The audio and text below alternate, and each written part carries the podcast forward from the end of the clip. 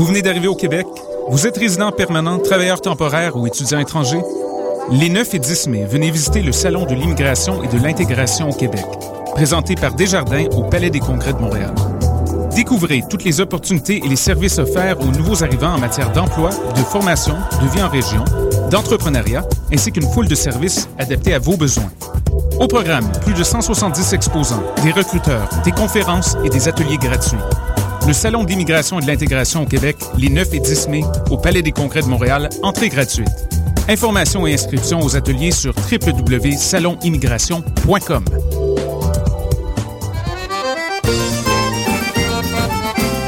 Les productions Afrique vous invitent à la huitième édition du Gala des Silidors de la musique du monde, la distinction musicale qui souligne le talent des artistes de la musique du monde.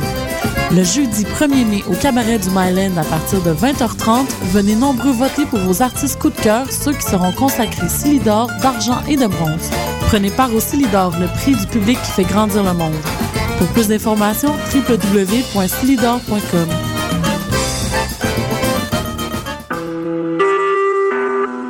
Vous écoutez Choc pour sortir des ondes.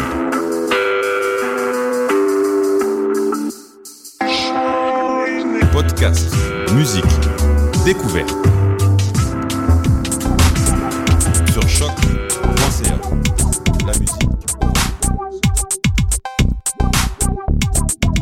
Yeah, yeah. Pudding bumping. Mesdames et messieurs, les popeux, bonjour. Vous êtes sur les ondes de choc.ca et vous écoutez Pop en stock, la version podcast. Pop en stock, c'est l'extension de la revue numérique portant le même nom, unique en son genre sur les internets francophones. C'est un ouvroir de théorie culturelle et un espace de vulgarisation pour les études les plus pointues portant sur la pop, tout domaine de fiction populaire contemporaine confondu cinéma, bande dessinée, cyberculture, télévision et j'en passe. D'ailleurs, avant de sauter dans le vif du sujet cette semaine, nous tenons à remercier euh, choc.ca pour les très belles nominations auxquelles nous avons droit cette année au Gala d'Excellence. C'est un plaisir de faire depuis tellement d'années de la radio ici et on apprécie de pouvoir le faire et on vous en remercie. Shit. Vous êtes avec vos animateurs Francis Ouellet au micro en ce moment, Jean-Michel Berthiaume, tous les deux animateurs ici même sur les ondes de choc.ca du podcast du cinéma Le 7e Antiquaire, une émission de cinéma en proportion cosmique, demain à 17h30. Et nous avons des maîtres. Maître Gabriel Godette avec nous, que certains, certains reconnaîtront. Euh, euh, L'émission que nous avions fait, euh, donc sur, nous, on a fait une émission sur Tominé, on a fait une émission sur Where, c'est en train de devenir notre spécialiste de... C'est un spécialiste de la bande dessinée. C'est un doctorant euh, euh, de- euh, sur le sujet de la, de la bande dessinée et, et on peut le voir en ce moment à la télévision, à RTV, dans la série documentaire sur euh, la bande dessinée québécoise. Effectivement, je pense que si on met bout à bout toutes les interventions que je vais faire dans les épisodes auxquels j'ai participé, je vais être à l'écran pendant environ 75 secondes cette année. Mais t'es tellement beau et et t'as tellement les, les grands yeux pleins d'amour. euh, non, si je peux faire un peu d'autopromotion, en fait, très marginalement d'autopromotion, mais de promotion de cette émission qui est d'une qualité absolument exceptionnelle. Euh, quand on m'avait approché pour le projet, j'étais peut-être un peu sceptique. Euh, parce que intégrer des auteurs de bande dessinée dans leur case, ça aurait donné un résultat excessivement euh, cheesy, pour le moins. Mais l'équipe qui a réalisé l'émission était extrêmement compétente. Y avait une idée très claire de ce qu'ils voulaient faire sur chaque épisode. Ils présentent très bien le travail des auteurs. On les, on les voit euh, dessiner, expliquer ce qu'ils font. Et le résultat visuellement est époustouflant. Donc, je ne saurais être plus heureux de la belle vitrine que ça va donner à la bande dessinée québécoise. C'est une magnifique série.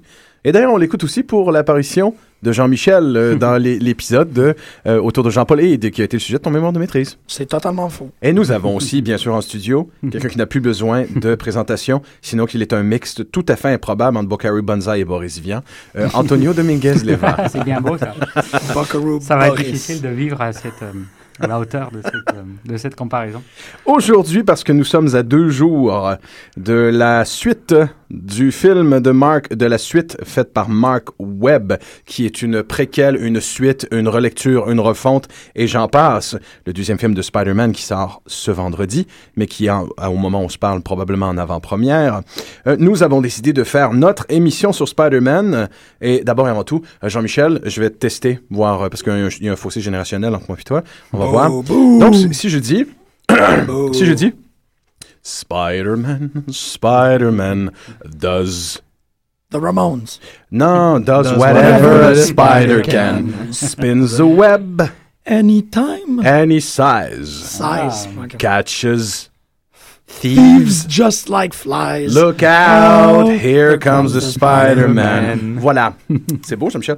Euh, pourquoi cette ritournelle? Parce que, euh, euh, notons dans la chanson la ligne « Fais tout ce qu'une araignée peut faire ». OK? Donc, ce que l'on sait de Spider-Man, que l'on lit, que l'on lise le comic ou pas, c'est qu'il colle sur les murs. Qu'il, est, qu'il a une agilité hors du commun, la super force, qu'il, tisse des toiles synthétiques, parfois organiques, dépendamment de qui l'écrit, qu'il a un sens indéfectible des responsabilités et aussi un sixième sens lui permettant d'éviter le danger. On sait qu'il a eu des batailles épiques et impossibles à gagner contre Juggernaut, contre Craven the Hunter, qu'il a raccroché son costume au moins une vingtaine, fois, une vingtaine de fois pour remporter au moins une quarantaine de différents. Et on sait surtout, surtout que c'est le héros qui doute constamment de lui-même. Mais qu'est-ce qui détermine véritablement Spider-Man?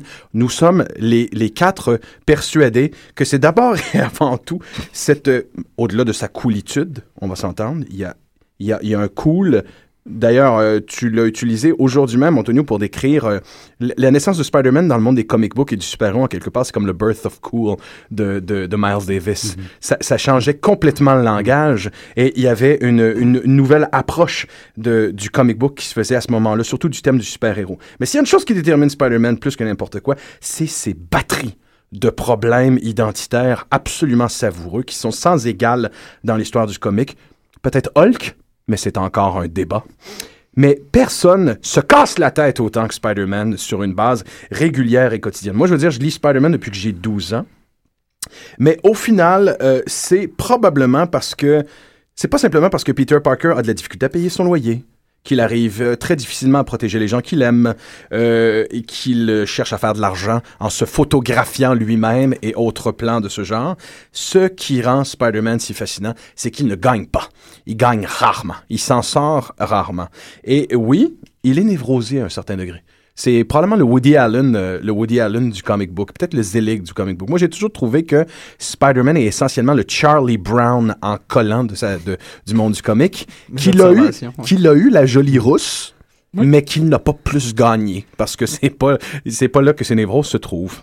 Donc, il est important de mentionner que s'il y a plusieurs personnages euh, qui ont ces crises identitaires-là dans le monde du comic book, euh, Bruce Banner le premier, comme je le disais, l'incroyable Hulk, Spider-Man, plus que n'importe quel autre personnage de Marvel, vient d'une longue tradition de dialogue intérieur empoulé. Que Marvel, euh, dont Marvel a fait sa manne pendant des années, mais personne placote autant dans sa tête que Spider-Man. Parfois, des pages au complet de lui ne, ne, ne montrent rien d'autre que des, un balancement de building à l'autre avec son dialogue intérieur. Ça fait partie du plaisir d'une lecture de bons numéros de Spider-Man et on se rend compte que c'est ça son vrai talent. He never shuts the fuck up. Absolument. Et d'ailleurs, c'est son sens de la répartie permanente qui, qui le, qui le caractérise aussi. Je vais sauter, sauter à la balle, euh, au bond de la balle, euh, parce que je dois quitter euh, malheureusement. Mais tu, évoquais précisément ce tournant, et puis Gabriel, je sais que tu vas, tu vas en reparler aussi par la suite. Euh, on a beaucoup fait le parallélisme avec ce que Stan Lee considérait comme l'émergence de ces nouveaux héros à problème, avec finalement euh, le schéma classique de l'évolution du, du roman. On dirait que les, les- les super-héros ont rejoué l'histoire du roman euh, autour de la distinction qu'avait fait euh, Georg Lukács entre le héros épique et le héros problématique. Le héros épique, qui est, qui est le premier, qui est en- euh, à la fois chronologiquement, mais aussi phénoménologiquement, c'est le héros qui est en accord avec les valeurs du groupe, qui incarne les valeurs du groupe et qui euh, est reconnu comme tel. Donc il y a une harmonie entre, ça, entre ces valeurs et les valeurs du groupe. Et c'est ce qui correspond en, littérature au, stade précisément de l'épopée, les, différentes variations, les chansons de gestes, euh, etc., euh, les sagas. Et puis, il y a pour Lukács l'émergence du roman qui, pour lui, se caractérise par le fait que le héros n'est plus le représentant des valeurs du groupe et qu'au contraire, il est même euh, en décalage avec ses valeurs, d'où son expression du héros problématique. Alors, je ne sais si Stan Lee connaissait Lukács, ce qui est possible, parce que c'était quand même un auteur qui, était très lu, puis qui était cité un peu partout dans les, campus, et on sait que Stan Lee, c'est l'émergence du campus, à la fois par le choix des gens qui sont dans, l'équipe autour de lui, mais aussi comme lectorat. Euh, Stan Lee affirme de façon très claire qu'il s'adresse au, euh, au campus, et il va triompher à travers les campus. Donc, non pas tellement les teenagers des 50s, dont, dont ils sont issus, et que d'ailleurs, ils ont presque beaucoup de l'équipe étaient eux-mêmes, euh, d'où ce que tu parlais de Charlie Brown et Peanuts, c'est intéressant parce que c'est un prédécesseur aussi de cet humour un peu existentialiste ils vont, que, dont ils vont hériter. Alors ce qui est intéressant, c'est qu'effectivement, qu'il l'ait lu ou non, il y a une coïncidence assez belle entre cette opposition, entre ce qu'aurait pu être le héros épique tel que Superman et son envers Batman, avec euh, les, euh, les, problématiques qui vont être celles de, euh, de Parker, puis de, de, Hulk, puis des différentes déclinaisons de, cette inadaptation fondamentale autour de laquelle se rejoue le personnage du, du super-héros. Donc le super-héros qui a des failles et, et, le super-héros problématique, ce qui est assez intéressant comme proposition et c'est ce qui va faire le triomphe de, de, de Marvel. Et puis du coup aussi, effectivement, cette idée que cette problématisation, elle va de pair avec l'émergence d'une génération, le regard d'une génération qui, lui, est euh, celui d'un certain détachement, d'une certaine distanciation ironique envers les grandes valeurs euh, américaine. Et, euh, et c'est là l'ambivalence. Il va devenir un peu le porte-parole de cette désaffection. Ça va être le héros le plus populaire pendant toutes les époques, euh, l'époque de Vietnam, etc., etc., pendant toute la contestation qu'il va y avoir dans les, dans, les campus. Et c'est assez intéressant de voir que précisément, il a réussi à connecter d'un point de vue économique qui est le sien, puisque Stan Lee ne se cache absolument pas de, ça, de son immense volonté de oncle Picsou des, super-héros, mais en même temps, quelque chose qui dépasse cet aspect, cet aspect marchand, cet aspect économique. Et du coup aussi, je pense comme dernier élément par rapport à cette, à cette conquest of cool et cette birth of cool qu'il incarne par rapport aux autres euh, héros, le fait qu'il est très détaché et qu'il est très humoristique tout le temps. Moi, c'est ça que j'adorais quand j'étais petit, c'est le fait que c'est comme des blagues permanentes et c'est un humour auquel on peut facilement s'identifier. Il est très identifiable.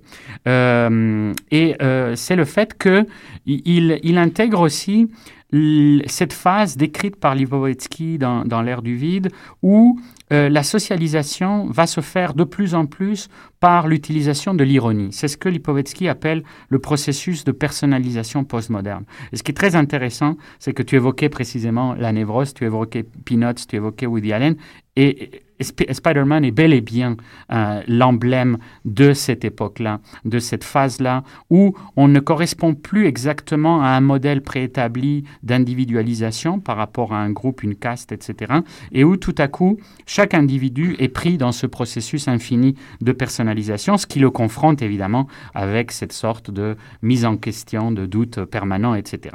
Et donc, bon, pour tout ça, pour dire aussi que je voulais tenais beaucoup à participer à l'émission, puisque Spider-Man est bel et bien mon super héros préféré et qu'il l'a toujours été.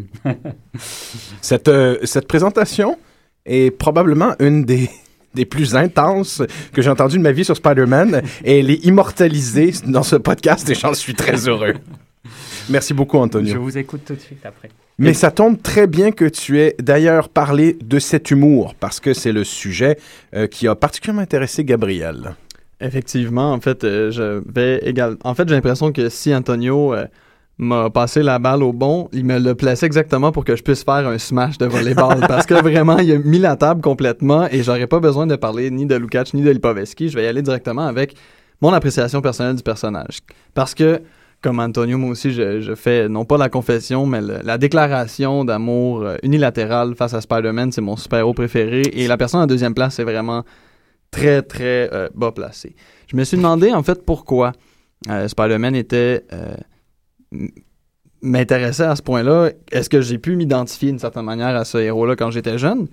Et évidemment, la première des pistes de réponse à ça, ce serait de dire, ben oui, je l'ai fait comme bien des jeunes l'ont fait par une espèce de fantasme de pouvoir. Parce que, bon, évidemment, Spider-Man, c'est un petit nerd. Euh, il, est, mm-hmm. Il, est, très gêné, awkward socialement, se fait euh, bullying. Je veux pas dire intimider parce que c'est un mot qui a été neuf languisé euh, récemment au Québec, donc je vais dire le mot bully. euh, tout au long de mon intervention. Donc, quand on découvre le personnage, ça, il est un peu mésadapté, etc., inadéquat. Du moment où euh, il se fait mordre par son araignée radioactive, il acquiert des pouvoirs.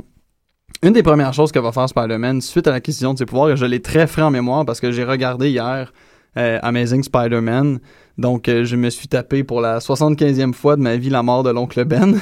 J'en ai vraiment marre, mais là, au moins, je pense que la table est mise pour un moment pour la série de films.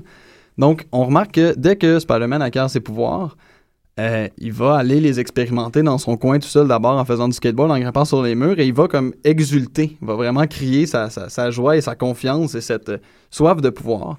Va l'utiliser pour humilier publiquement son antagoniste dans son école, Flash, en lui disant Viens me prendre le ballon, mon ok, je te tasse. Et je dunk, ce qui. Dunker un ballon de basketball, c'est un acte de masculinité euh, Absolu. absolu dans la culture nord-américaine. Parce que si tu mesures six pieds, c'est ton birthright de pouvoir dunker un ballon de basketball une fois dans ta vie. Et euh, moi, je fais 5 pieds 10, j'y- j'y arriverai jamais, je crois. Euh, et bref, donc, son arrogance va aller jusqu'à, on le sait, négliger de euh, d'agir au moment où un voleur euh, commet un délit. Ce même voleur qui va aller enlever la vie à l'oncle Ben. Peter Parker, sur les entrefaits, va voir son oncle et va se rappeler de ce que son oncle lui a dit, qui est « With great powers come great responsibility ».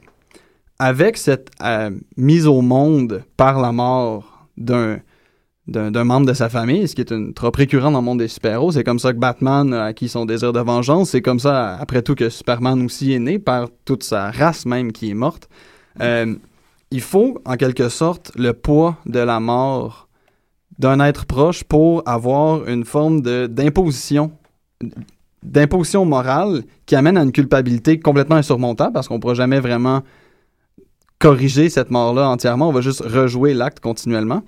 Et bref, de par ça, Spider-Man acquiert une rectitude morale qui va l'amener à combattre le crime. Ce qui, il pas l'air d'être porté vers ça initialement, il serait plutôt devenu un total show-off. Puisqu'il doit maintenant agir pour le bien, il est contraint d'une certaine manière à cette rectitude morale-là. Et il a, bon, tu l'as mentionné, énormément de problèmes dans sa vie personnelle. Il doit toujours euh, il se fait engueuler quand il est Peter Parker parce qu'il est en retard au travail ou à l'école parce qu'il est en train de se battre contre X et Y méchants. Ce qui permet à Spider-Man, quand il met son costume, de se vautrer dans une arrogance absolue.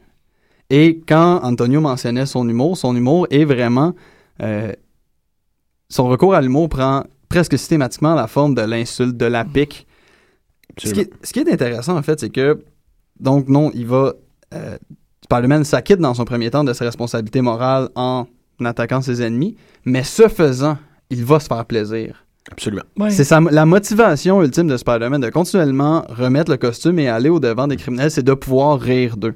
La preuve de ça, c'est qu'un peu comme l'exercice qui s'est fait sur le web euh, voilà quelques années, où quelqu'un s'est donné la peine de retirer Garfield de chacun des strips. Donc, on voit Garfield without Garfield. Ouais. Et là, tout d'un coup, on se rend compte que John, dans cette mise en scène-là, serait une espèce de schizophrène fini. Si on se donne la peine, et c'est un exercice que j'aime beaucoup faire, Gabriel, si on se donne la peine de lire les passages d'un comic de Spider-Man, peu importe lequel, sans le processus de pensée de Peter Parker et sans les scènes avec Peter Parker, Spider-Man serait un individu absolument intolérable. Oui, c'est ça, parce que la, la mise du costume, comme tu le dis bien, euh, libère son inner dick. En gros, Oui, c'est que. absolument.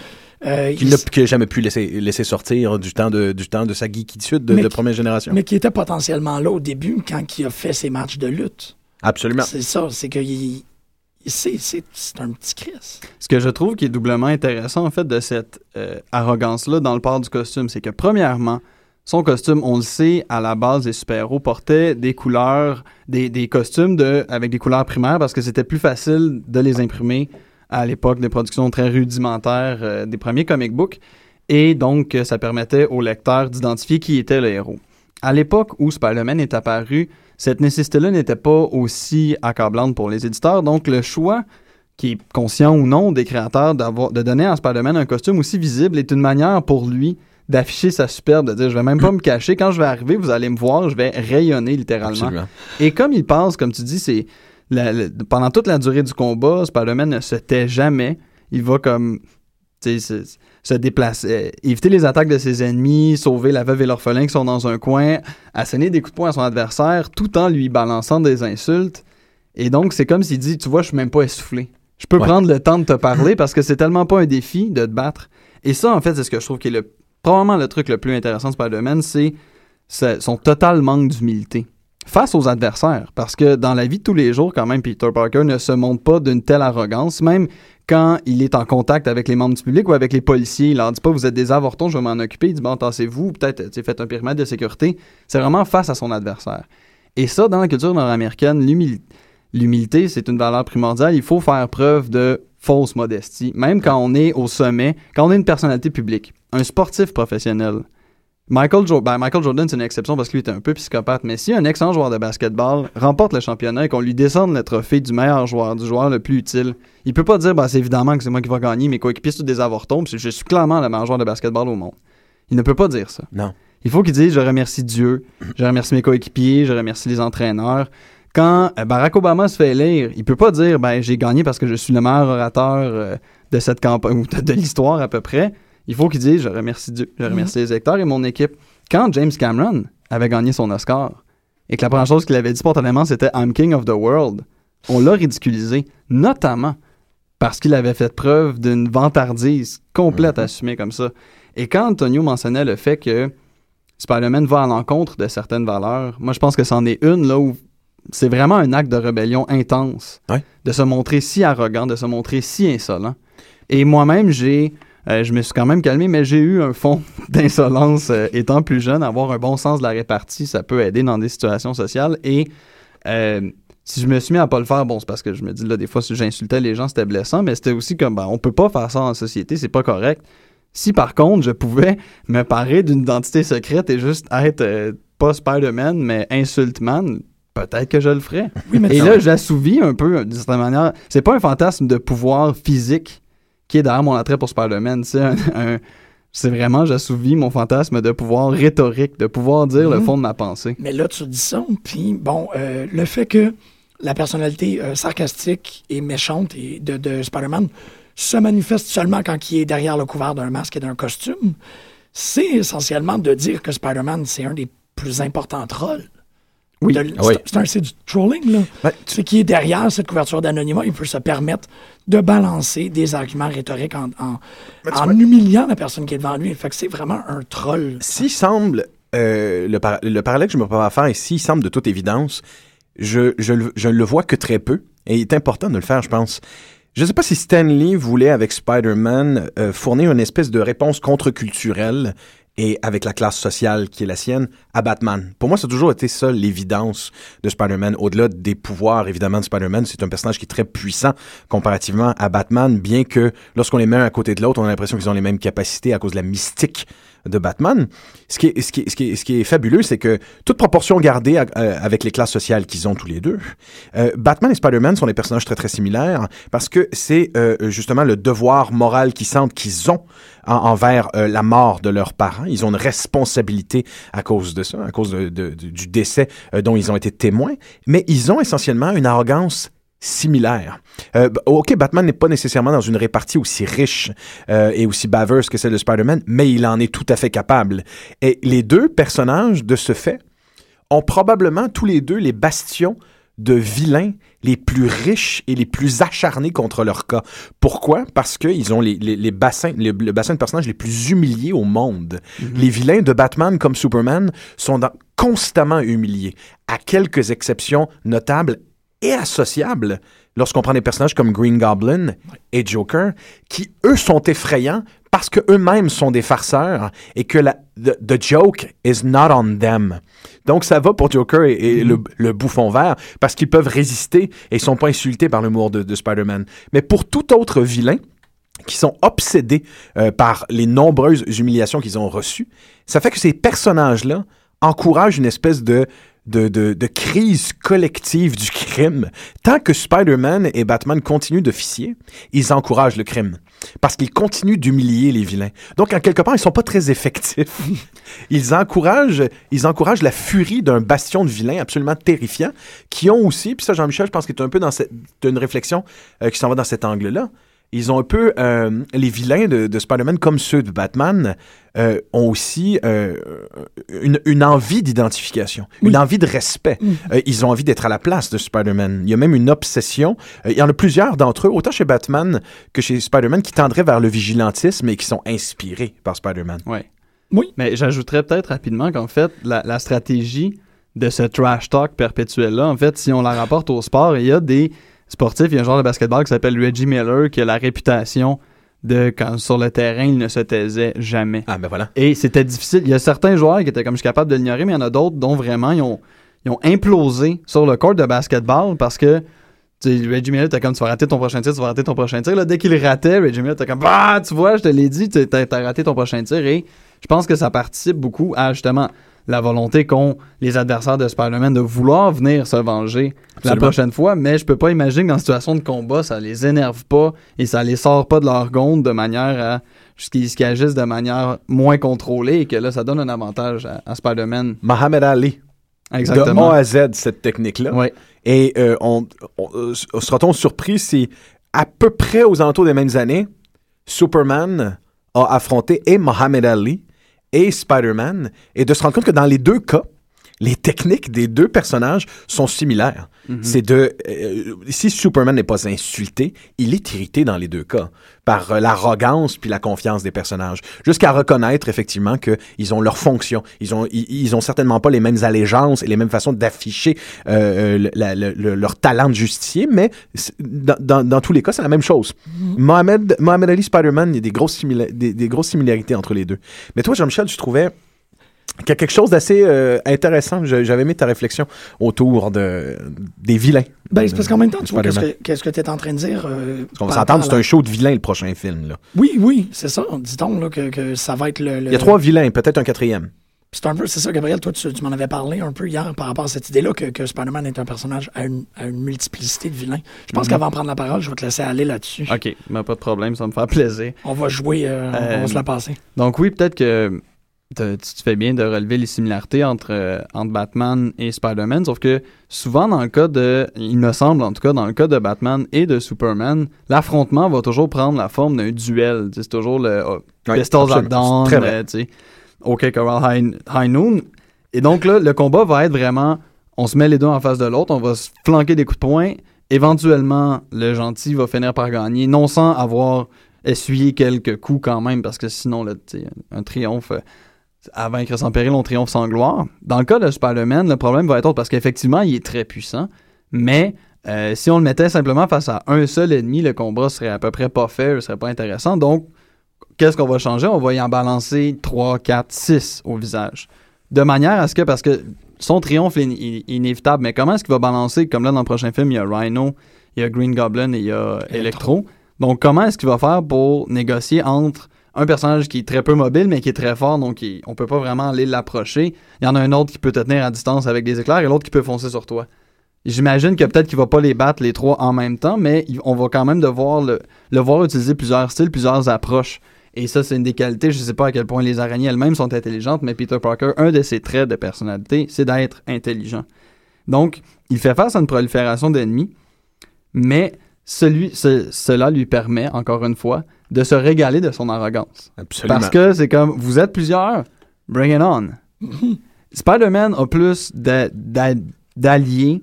euh, il connaît plus d'autres super-héros qui pourraient être ses alliés potentiels, euh, qui pourraient former une équipe. Il y en a plus que moi, j'ai des amis Facebook, je crois.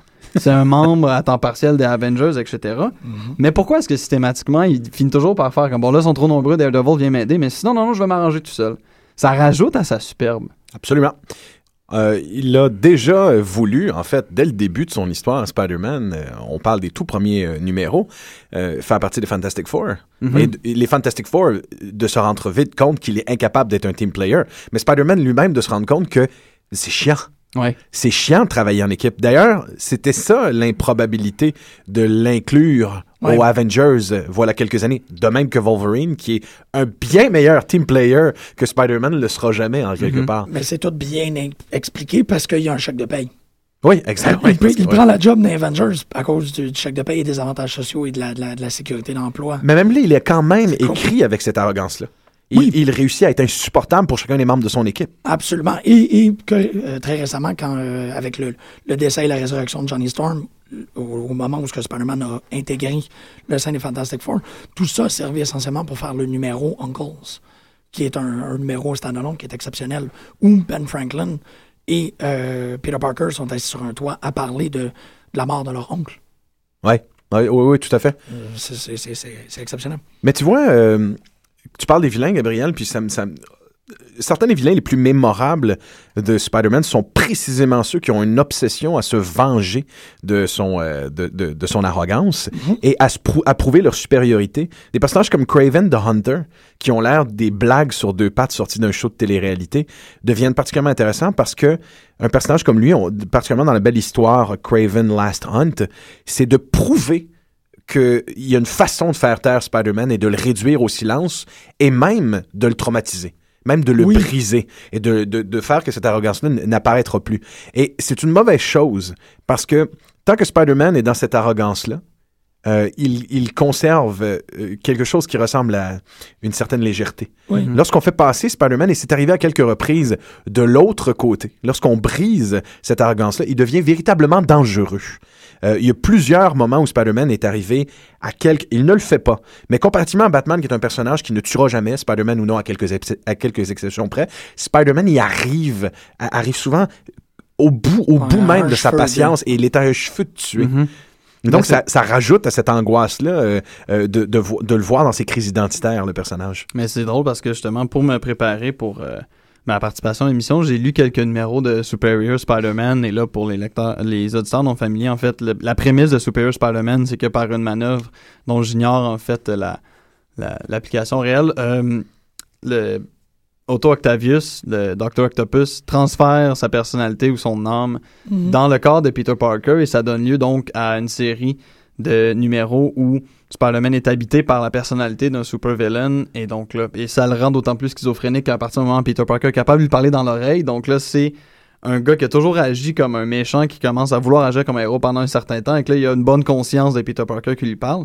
Mais bref, dans les dans l'un des premiers numéros de la série, euh, Spider-Man est capable d'intercepter un type qui s'appelle Massacre, qui est comme un Punisher, mais vraiment lui euh, méchant. Donc là, qui tue à peu près 25 personnes au moment où Spider-Man le neutralise. Il lui pointe un arme au visage, puis il dit Ben là, qu'est-ce qui me retient de te tirer dessus dans le fond? Et là, le personnage commence à pleurer. Tout le monde se dit Ah ben là, voilà, puisqu'il puisqu'un Massacre pleure, ça veut dire qu'il a une bonne conscience, qu'il est réformable. Et Spider-Man fait comme Non, c'est pas assez pour moi, et il l'abat. Ce qui devrait signaler quand même comme il y a quelque chose de pas normal qui se passe dans la tête de Peter Parker à ce moment-là. Et c'est pourtant seulement au numéro suivant où il y a deux euh, super-villains complètement ridicules qui, en fait, leur mode opératoire est de se filmer en train de faire des... C'est un peu des entarteurs euh, sur les stéroïdes. Là. Ils, se filment en train d'humilier des personnes, ils le mettent sur le web, les gens partagent les vidéos, mais en partageant, se font hameçonner. Donc là, c'est des criminels qui veulent aller voler les comptes de banque. Et quand Spider-Man les intercepte, il vient, il va le voir en disant là, vous êtes en état d'arrestation, euh, ça suffit comme ça, et il commence à l'humilier. Lui-même, il lui balance des trucs là au visage, puis ils sont capables de, euh, sont, capables de lui tenir tête pendant à peu près une minute.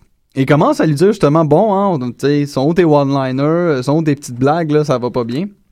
Et là, Spider-Man s'énerve. Fait que non, ça là, ce que vous faites là, c'est moi qui le fais d'habitude et vous me le ferez pas.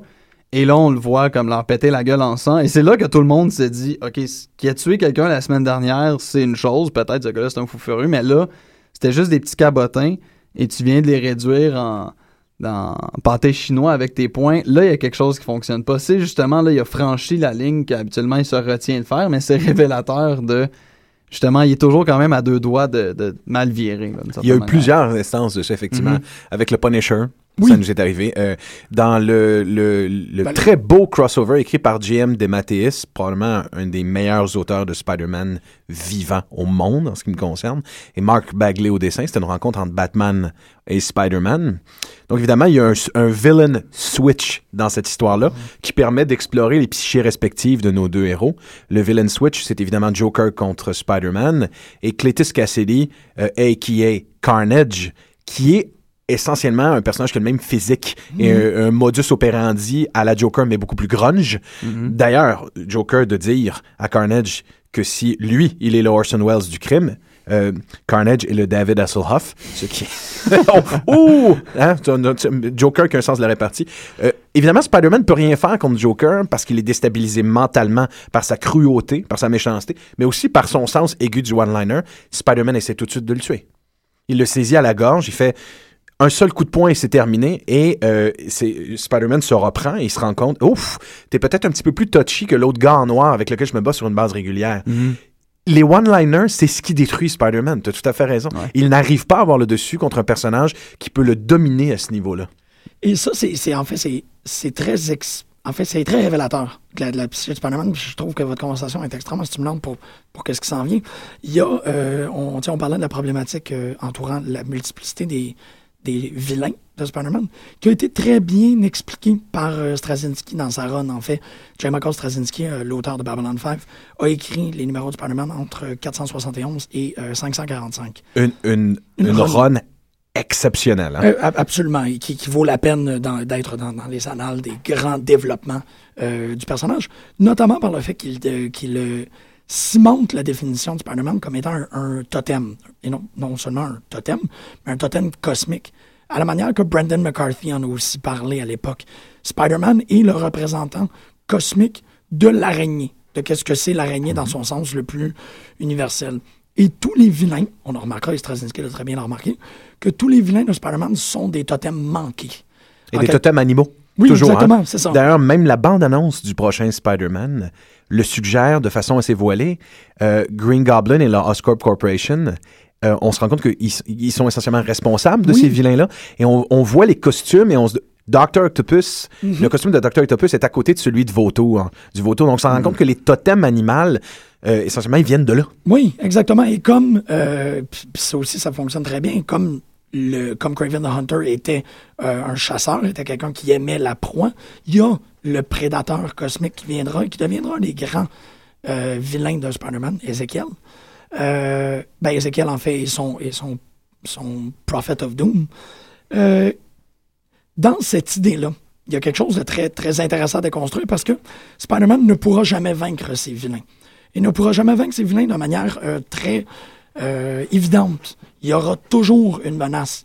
Puis cette menace-là, elle est fun à regarder parce que on est rendu au point où on pourrait presque croire que. Puis là, bon, je, je, je pense que c'est la première fois, en fait, c'est la deuxième fois que j'en parle, mais je vais être certain que je l'ai comme il faut.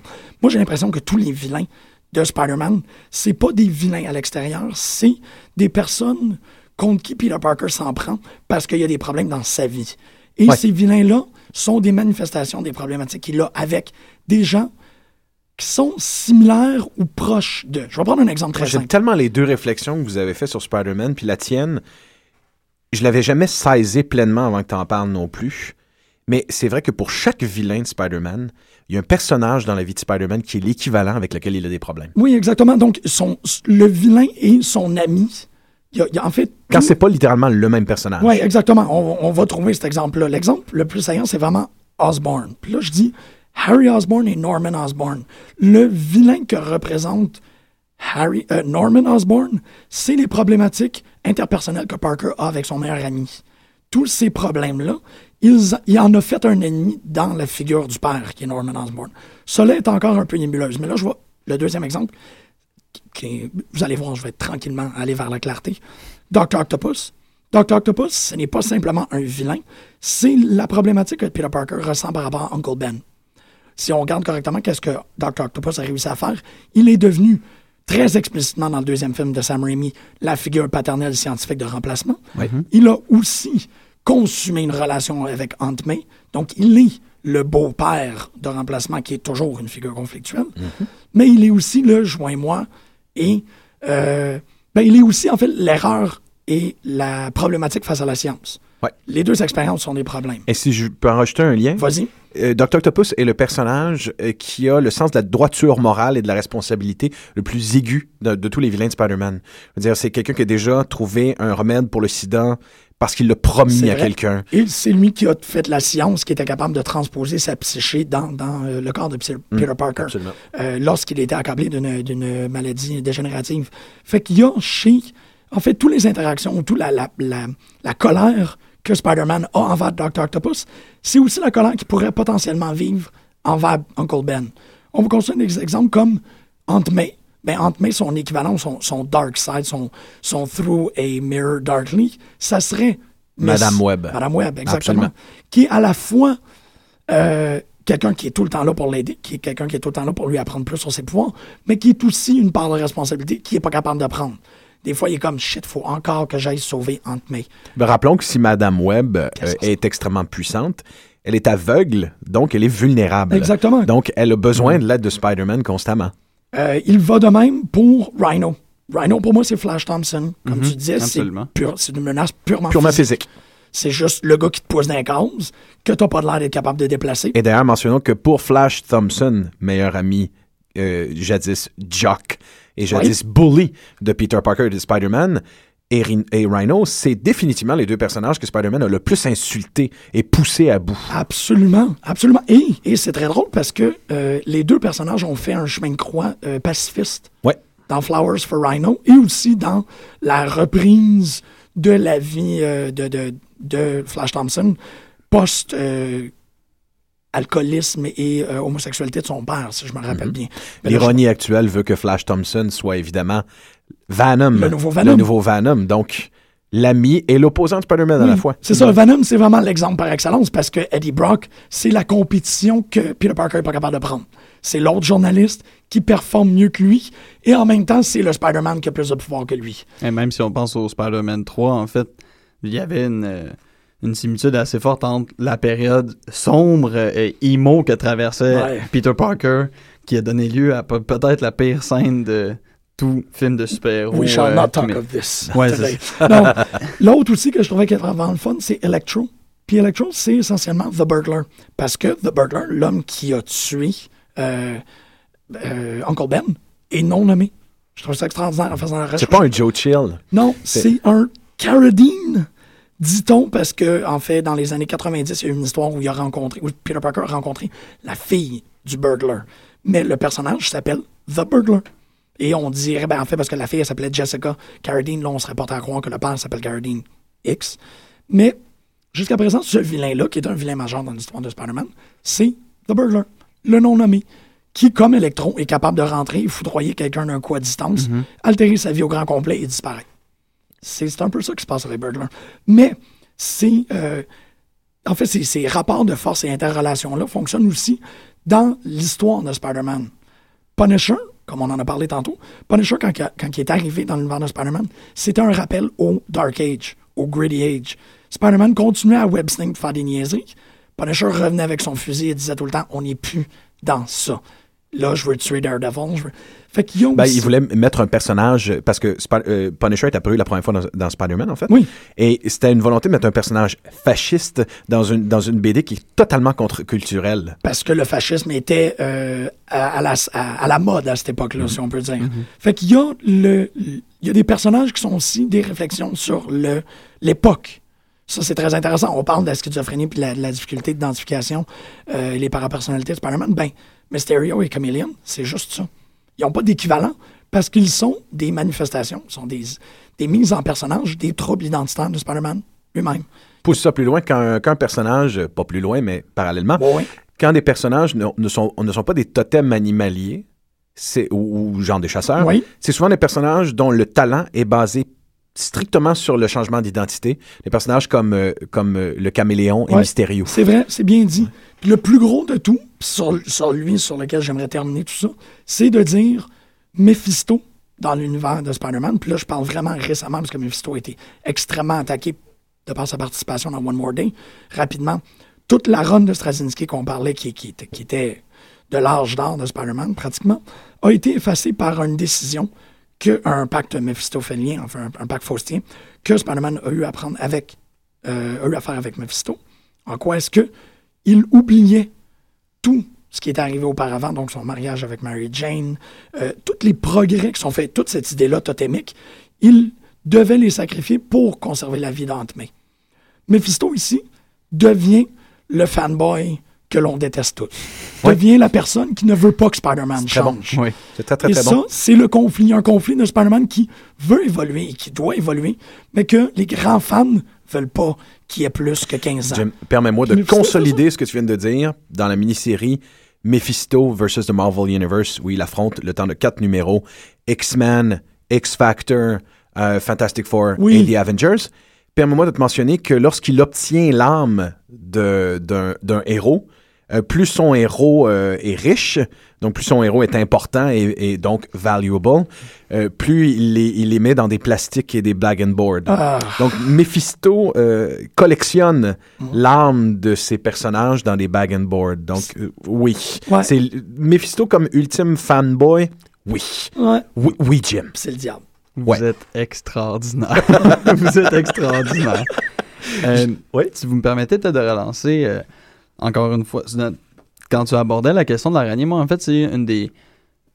Parce que, bon, Spider-Man, c'est un, un canevas quand même, là, dans lequel on a la possibilité de bouger, mais que si on dépasse un peu trop, là, on se fait taper sur le doigt par les Bon, fanboys, oui. les fans se, se, se fâchent. Moi, les Et premières... pourtant, et pourtant, Gabriel, ils le font tout le temps. Hein? Ouais, C'est ça qui- est- fascinant. Autant les fanboys sont agressifs sur les changements euh, éditoriaux qu'on fait autour de Spider-Man, autant c'est le, c'est le personnage qui a eu droit aux plus étranges Mhm. choix éditoriaux. Du clonage Ouais. jusqu'à la vie parallèle, jusqu'à euh, des, des histoires où, euh, où, où c'est un, où un an d'histoire est un fantasme Oui. Ben, euh, mental. vient- Ça, c'est- ça vient d'une certaine nécessité où il y a tellement de séries parallèles. Ça fait tellement longtemps que Spider-Man existe, il y a tellement eu de titres parallèles. T'as raison, que il là, a déjà eu quatre en même temps. hein. Ouais, ouais. il a déjà eu quatre. Ouais, c'est une époque où j'en achetais beaucoup puis ça me ruinait complètement d'ailleurs. Mais moi, en fait, les. Parce que les premiers souvenirs que j'avais de Spider-Man, c'était la première série télévisée, là, comme qui était animée avec des bouts de carton où on voyait comme Spider-Man faire. du- On voyait le toit des gratte-ciels et Spider-Man qui faisait du web slinging sur. Je sais Dans pas à quoi. il- c'est- euh, sur les nuages. Je sais pas à quoi il s'accrochait. Ce personnage-là était extrêmement stiff. Et même la plupart des, des- la, la plupart des bandes dessinées que j'ai lues avant une certaine époque, je trouvais que Spider-Man était très peu. euh, il avait l'air très peu souple.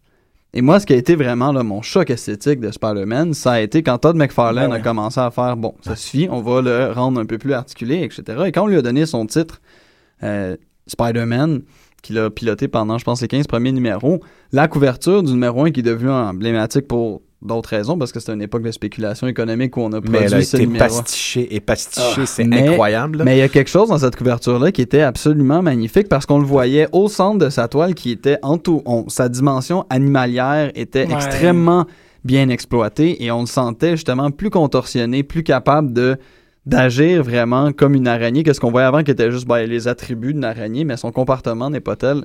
Ce qui m'amène d'ailleurs à un peu mettre la table pour le prochain film parce que la première trilogie faite par Sam Raimi, elle avait, elle avait des qualités, elle nous a beaucoup impressionné à l'époque, mais elle avait aussi des défauts. C'était celui de vouloir, euh, une fois qu'on a mis un budget de 200 millions de dollars et on veut s'assurer que tout le monde va venir voir le film, ben on divise le scénario en petites tranches. Donc on a des set pieces, on a des petites scènes d'action, on a beaucoup de son drame familial, on a euh, l'horrible Kristen Dunst qui passe son temps à avoir les yeux pleins d'eau. Toby Maguire lui-même qui est tout le temps un peu comme oh, mon dieu, je suis sur le point de pleurer. Et donc, et on a oublié un peu cette dimension-là de ouais, mais c'est un personnage qui est vachement cool. Il pourrait se battre contre 26 personnages. Pourquoi est-ce qu'on passe notre temps à. Je sais qu'on avait pas pu en parler, mais le voir danser, Oh. etc. Dans la, le reboot actuel, on sent que vraiment il y a une volonté de. J'ai trouvé qu'ils ont été extrêmement efficaces et expéditifs dans la jeunesse du personnage. Ça va vite. On, est, on, on lui fait pas On faire de la lutte. là. Il tombe, ok. Il tombe dans une espèce d'arène de, lutte. Il voit le costume. Il fait ok, parfait. Euh, il découvre ses pouvoirs assez vite, etc. Et on met la table parce qu'on voit bien que le deuxième, ça va être énormément de ça, mais même, ça va être énormément de, de méchants, mais dans le premier, la- le moment où l'araignée en lui se révèle, c'est quand il veut essayer d'aller euh, repérer les œufs et qui descend dans les égouts, il, il tisse sa toile, littéralement. Il répartit sa toile dans les égouts. Il attend en plein milieu en disant si jamais la corde vibre, ça veut dire que mon ennemi est là, ce qui est un comportement d'araignée. Ouais. Et la- le premier combat contre les autres quand il se bat dans une école, il y a un moment comme ça où, pour le neutraliser, il va littéralement s'enrouler autour de lui et le mettre au centre de sa toile. Ce qui est une action, euh, habituellement, Spider-Man va se mettre à distance et se contenter de juste splasher son ennemi pour l'immobiliser. Là, vraiment, il a fallu qu'il l'enroule autour, tel une araignée. j'avais l'aurait pas, fait, j'avais là. pas remarqué ça. Ça, c'était. Moi, en tout cas, quand je l'ai vu, j'ai fait Oh wow, là, vraiment. Et ce que moi m'a le plus frappé, parce que c'est vraiment. Une fois que j'ai vu le film, j'ai dit Bon, je vais retourner voir les sept pistes parce que c'est vraiment le, le gros eye candy. Et la scène finale, comme il y avait eu le premier film qui était absolument interminable, dans lequel il y avait très peu d'action, on sent qu'il y a quelque chose qui a été fait pour les fans à la fin, dont les 30 dernières secondes, c'est juste Spider-Man qui fait du web slinging. Il y avait un phénomène intéressant parce qu'il faisait tellement vite que c'est comme si la caméra pouvait pas le suivre. Et là, on Ouais. finit sur la même chose dans le. Dans, c'est une réflexion que je pique à Denis Mélier, honnêtement, qui avait dit que c'est comme un peu la. C'est la, la, la passation de l'argentique vers le numérique. C'est la caméra qui. On simule le mouvement d'une caméra qui serait pas capable d'aller cadrer Spider-Man alors que c'est on détermine complètement qu'est-ce qu'on montre et qu'est-ce qu'on montre pas. Donc Spider-Man est plus agile que ce que nos technologies permettent. Moi, au niveau visuel, dans Amazing Spider-Man, ce que j'ai remarqué, c'est les, les plans à la première personne qui sont assez brefs, Oui. mais où on le voit. Et là, on a vraiment, comme vous voulez voir, c'est quoi faire du web slinging, ça ressemble à ça. Et c'est très exaltant comme sensation. Et dans le dans la scène de web slinging à la fin, non seulement on a pris le temps d'aller faire un gros ralenti par-dessus la lune, où on lui permet de se, se recroqueviller vers son torse et d'é- d'élancer les jambes pour lui donner une position arachnéenne, mais avant ça, quand on le voit se déplacer, il va pas prendre la voie royale de passer entre les gratte-ciels. Il y a un moment où il va se faufiler entre, euh, entre deux bâtiments très rapprochés, comme le fait une araignée qui doit se sauver euh, à la dernière seconde. Ouais, Et ça, je trouve que déjà, c'est un développement intéressant du personnage et je pense qu'on va le voir plus arrogant que jamais parce que, évidemment, j'ai hier, après avoir vu Amazing Spider-Man 1, je me suis dit, je vais aller revoir la bande-annonce d'Amazing Spider-Man 2. La première chose qu'on entend, c'est Spider-Man dire You know what I like about being Spider-Man? Everything. Everything. Ah, Donc là, il va vraiment là, exulter dans son, euh, dans son pouvoir. Et on le voit d'ailleurs, je pense que dans la bande-annonce, on voit bien comment on va mettre l'accent sur le combat. Et ça va un peu ramener à ce que j'ai voulu dire tout à l'heure de sa capacité de se prendre pas mano à mano, mais mano à... En fait, c'est moi contre la bunch. On se souvient, au primaire, il y avait toujours quelqu'un qui était super bon en chasseur qui disait « Moi contre la bunch, j'ai pas peur ». Mhm. Et là, donc là, lui, c'est Bring It On. Et son motus operandi, c'est un peu « Always outnumbered, never outgunned ». C'est clairement ça qui, qui a été bien compris de Spider-Man dans la relecture de Mark Webb. Euh, ça, et aussi l'interprétation de Garfield, euh, que c'est moi, le- c'est le Spider-Man en chair et en os que j'ai toujours voulu voir. Même pour les passages du film qui me déplaisent dans le premier, j- chaque moment de Garfield, euh, qu'il soit dans son costume ou non à l'écran, sont savoureux. Cet homme-là est Spider-Man. Ah oui, totalement. C'est, c'est, Ça, c'est c'est un- effarant. J'ai complètement oublié Tobey Maguire. Complètement, Ouais. moi. Complètement. Mais si, si, euh, dans ce que tu dis, ce qui, ce qui, ce qui est intéressant, c'est que justement, il fallait, il faut faire un travail de consolidation avec les différentes incarnations de Spider-Man, et c'est un peu compliqué de le faire parce que, en quelque part, ces Spider-Man-là, le- les premiers Spider-Man étaient des adaptations du Spider-Man classique de John Romita, autant au niveau de son physique que de son look. Et là, ce nouveau Spider-Man-là, en quelque part, en est le, la version Ultimate, Mhm. donc de Mark Bagley, mhm. Et qui, qui Bendis. et de, Bendis, bien sûr Badass. où il est question de, de- de- d'un Spider-Man adapté pour une nouvelle génération. Mhm. Euh, mais il fallait euh, aller, aller dans ces zones totémiques aussi, en quelque Oui. part. Il est dans les zones totémiques dont tu parlais maintenant. Il est beaucoup plus animalier que dans les films précédents. Oui. Donc, je me suis demandé euh, quelle suggestion de lecture incontournable que personne connaît ou presque de Spider-Man à faire parce que là, évidemment, euh, les listes de voilà les 25 histoires de Spider-Man qu'il faut avoir lues avant d'aller voir le film qui, qui va sortir, voilà les 5 meilleures, elles sont toutes très bonnes, mais il y en a une qui manque cruellement au rendez-vous et ça me tente de, de vous la faire, euh, surtout parce que le personnage de Green Goblin va avoir une part, une part importante dans le prochain film et c'est cette histoire-là qu'il faut aller cibler euh, pour aller au top de, de l'histoire qui unit Peter Parker et euh, Green Goblin. C'est une histoire qui une série d'histoires qui a été publiée par JM de Mathéis justement et Sal Buscema au dessin. Mon, mon équipe préférée. Euh, c'est une bande dessinée publiée en 1991. C'est du, c'est du, numéro 1900 euh, du numéro 178 à 1984. Euh, c'est euh, une hist- euh, pardon 184. C'est une histoire qui a qui euh, ouais c'est une méchante Oh, Euh, T'as pas lu grand-chose d'autre dans les années. hein? une méchante grosse rame. Euh, c'est une histoire où il y a deux, euh, deux combats en parallèle. Euh, L'ultime affrontement entre Spider-Man et la version euh, de, de Harry Osborn de Green Goblin, qui a de plus en plus de difficultés à faire la dissociation, qui est capable de s'entendre avec Peter Parker quand il est Har- Harry Osborn, bien qu'il sait qu'il est le Green Goblin. Mais à partir du moment où il met son costume, la personnalité du Green Goblin prend le dessus. Le même phénomène se produit chez Spider-Man. En, en- en Peter Parker, il y a une entente impossible avec Harry Osborn. Mais quand les costumes sont mis, évidemment, no holds barred, le Mhm. combat est lancé. Donc déjà, il y a une tension à travers ces numéros-là entre Harry Osborn, Spider-Man et, et Peter Parker et tout ce beau monde-là, et tout le, le dédoublement de personnalité qu'ils ont. Ce qui est d'emblée terrible, parce que l'histoire ne focalise pas autour de Green Goblin, elle focalise autour d'un retour de vilain qui est très peu exploité dans Spider-Man, mais qui est terrifiant. C'est un vilain qui s'appelle Vermin. Oui, oui. Vermin, c'est pas bien compliqué. Essentiellement, c'est un, un jeune homme qui a été abusé sexuellement par son père lorsqu'il était petit, un jeune afro-américain adopté. Et euh, des tests euh, génétiques faits par euh, le baron Zemo et Arnim Zola, qu'on a vu récemment dans le dernier film de Captain America, font ressortir à l'âge adulte chez ce jeune homme-là euh, le dégoût intérieur, l'abus sexuel, et ça fait de lui l'équivalent de Spider-Man, mais version rat. Ouais. Donc, il a essentiellement la vitesse, les, vitesses proportionnelles et la force proportionnelle d'un rat. Mais c'est un personnage qui est en souffrance, qui vit dans les égouts et qui mange de la chair humaine quand il a faim, et qui, euh, est terriblement lourd pour une bande dessinée de Spider-Man. Et lorsque Spider-Man affronte ce personnage-là, généralement, il est traversé lui-même de dégoût et d'effroi, et euh, il est toujours sur le bord de le tuer. Et ça fait descendre Spider-Man dans les zones les plus sombres du personnage. Et c'est son côté humoristique, son côté léger, qui n'arrive pas à revenir à la surface lorsqu'il ren- il rencontre un personnage comme celui-là. Euh, à partir du moment où, à partir de ce storyline-là, le, le- la personnalité de Spider-Man va changer pendant plusieurs, plusieurs, plusieurs années. Euh, il va devenir un peu plus sombre à l'occasion. On va tenter évidemment de le, de le joindre à, à son époque, d'en faire un personnage un peu plus torturé. Ça fonctionnera fort, heureusement pas. Mais il y a quelque chose qui restera de ce storyline-là. Il y a aussi il y a un dégoût. Oui, un- il, va, il un- va être teinté, là, oui, à il, sera- il teinté. Ouais. Euh, à partir de ce moment-là, quand euh, un peu à la manière de Batman, quand Spider-Man met son costume, il y a définitivement quelque chose. Il y a plus qu'une arrogance qui s'incarne. Il y a, il y a parfois un désir de blesser l'autre devant lui lorsqu'il est dégoûté, lorsqu'il est effrayé. Et Vermin est le personnage dégoûtant. Et pourtant, c'est celui qui mériterait le plus la, la, la, la, la pitié et la compréhension de Spider-Man. Donc, euh, c'est pour ceux qui ont envie de se mettre quelque chose sous la dent de Spider-Man qui est vraiment puissant, mais qui est très peu connu, ça va vous coûter deux piastres acheter ça sur eBay. Euh, je répète, c'est de c'est le numéro 178 à 184 de Spectacular Spider-Man de Mathéus à l'écriture, Sal Bouchema au dessin. C'est très beau, ça. Wow. C'était un plaisir de faire cette émission-là avec vous, messieurs. Absolument un plaisir partagé. Chers auditeurs, Spider-Man vendredi. Ce vendredi, je compte les dodos. Oui, attends. attends. Oh mon Dieu, oui. On se revoit la semaine prochaine. Merci beaucoup, Francis. Merci, Gabriel. On va aller écouter Soul Jazz Orchestra avec Kingdom Come.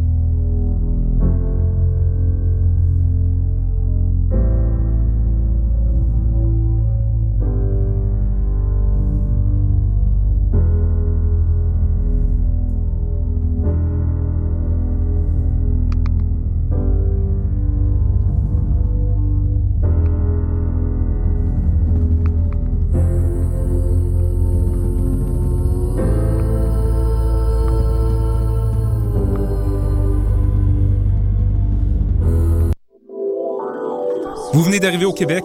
Vous êtes résident permanent, travailleur temporaire ou étudiant étranger? Les 9 et 10 mai, venez visiter le Salon de